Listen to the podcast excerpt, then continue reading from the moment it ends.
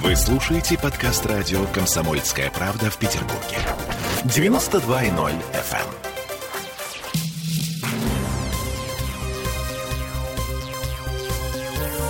Темы дня. Ленинградская область сделала жителям поистине царский подарок. Взяла, да и включила отопление, не дожидаясь холодов. Ну, вернее, пока еще не включила, но пообещала сделать это вот прям в ближайшее время. Пообещал, между прочим, вице-губернатор по транспорту и топливо-энергетическому комплексу Сергей Харлашкин. Ну, как бы серьезный человек пообещал, ну, значит, сделает, наверное. Ну, наверное, да, что Петербург. А вот в Петербурге все сложнее. Город вступил в пору межсезонных температурных колебаний. Днем у нас от плюс 15-17, ночью 7 а то и 5 местами. И, тем не менее, наши энергетики отогревать горожан не спешат. Буквально сегодня мы обратились в Смольный, конкретно в Комитет по энергетике и инженерному обеспечению, и спросили, могут ли у нас не ждать э, холодов, а уже ну, включить батареи. И вот что мы услышали в ответ.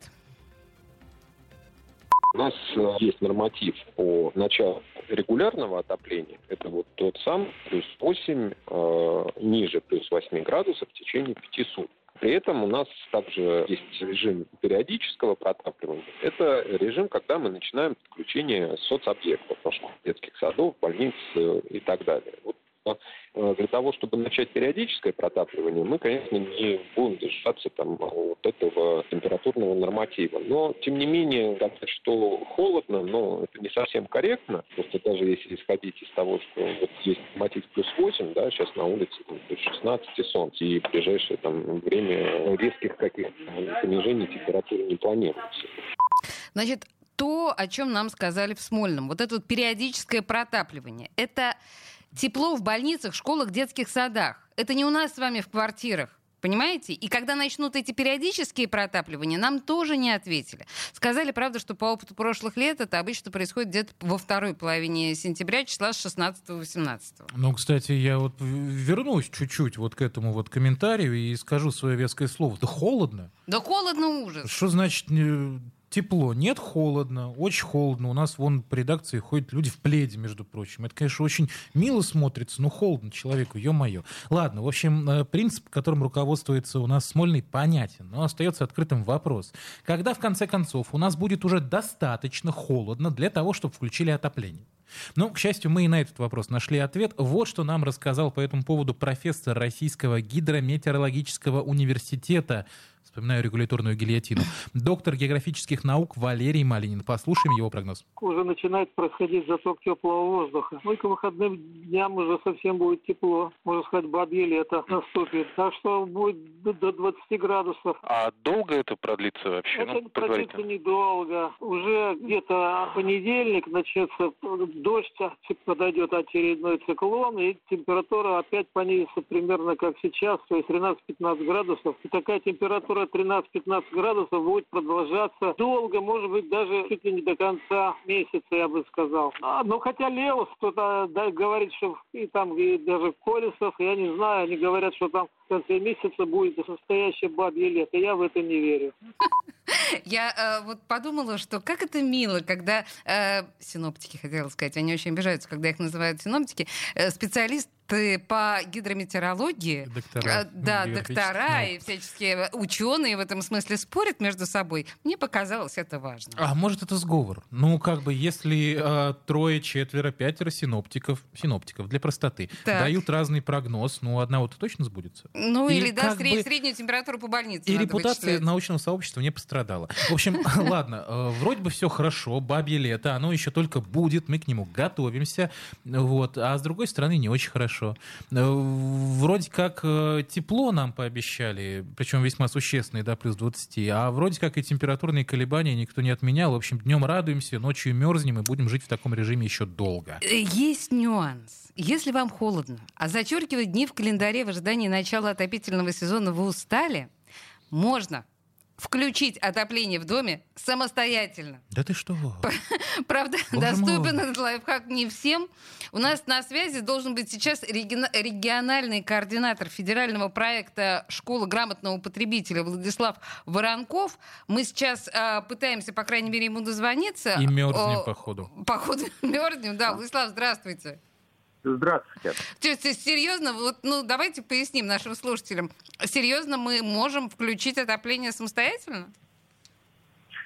Ну, на самом деле такая возможность у нас есть с вами, безусловно. Э, через решение общего собрания более 50% голосов жителей, если говорит «да», э, отопление можно включить и раньше того срока, когда начинается во всем городе официально отопительный сезон.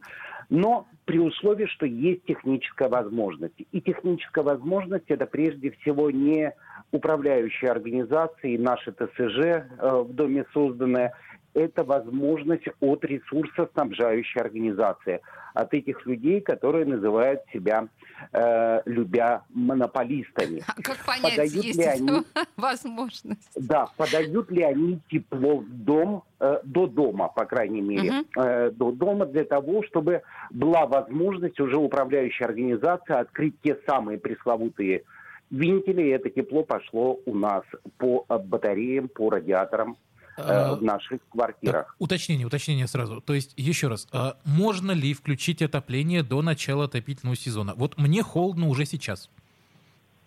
Что я могу э, сделать? Э, вы делаете очень просто. Вместе со своими соседями вы принимаете решение э, о том, что вам необходимо с завтрашнего дня, ну, с момента проведения собрания, дать отопление в весь дом. Так, приняли. Дальше. Управляющая организация э, обращается в ресурсоснабжающую организацию и спрашивает, есть ли такая техническая возможность. Техническая возможность может быть при условии, что ресурсоснабжающая организация готова именно в ваш дом поставлять тепло. Это какая-то труба специальная подведена к моему дому или что? Э, да, во многих домах есть отдельная труба, по которой проходит именно теплоноситель. В домах, которые оборудованы теплообменниками, ну, такое сложное, наверное, для многих слушателей э, формулировка, скажем так. Да и для нас чего? Э, да, змеевичок в, ну, в подвале, как правило, многоквартирного дома, либо в отдельном помещении, где холодная вода нагревается, э, который циркулирует по батареям, именно холодная вода, нагревается с помощью горячей воды, которая течет у нас mm-hmm. из крана. А, а кто знает о том, есть этот змеевичок у меня или нет? Как ресурсники. Это знают наши управляющие организации, а, наши ТСЖ. А, сразу вопрос. Есть ли какие-то районы, дома, может быть, определенного года постройки, где этой возможности нет и точка? Вот э, кому даже рыпаться не стоит, а надо ждать конца сентября? Э, как правило, это весь старый фонд. Э, очень много домов, которые называются хрущевками. Там тоже отсутствует данная возможность. Как правило, вот включить отопление можно в любой момент, даже посреди лета, в тех домах, которые оборудованы автомат, автономными системами теплоснабжения. Это газовые котлы, которые находятся либо на крышах многоквартирных домов, либо во дворах, либо пристройки к дому, вот именно mm. газовые котельные, которые питают отдельно один дом, либо бывает, что два-три дома такие вот вместе, они питаются ну, от одной газовой То есть котельной. мы передаем пламенный привет жителям новостроек, жителям э, Кудрова, Мурина и Парнаса, вот, а 90% жилого фонда Петербурга все-таки будет ждать конца сентября, мы с Олесей вместе с ними, чтобы никому не было обидно. Да нет, просто будем ждать, у меня старый фонд, конечно. Спасибо, большое. Э, региональный координатор федерального проекта «Школа грамотного потребителя» Владислав Воронков был у нас на связи. Что-то как-то вот, ну, лайфхак оказался не в кассу, знаешь, по большому счету, потому ну, что... Подразнили. Да, подразнили и будя. Э, слушаем песенку осеннюю, грустную, про плохую погоду. Ну, или просто про, про зонтик. Темы дня.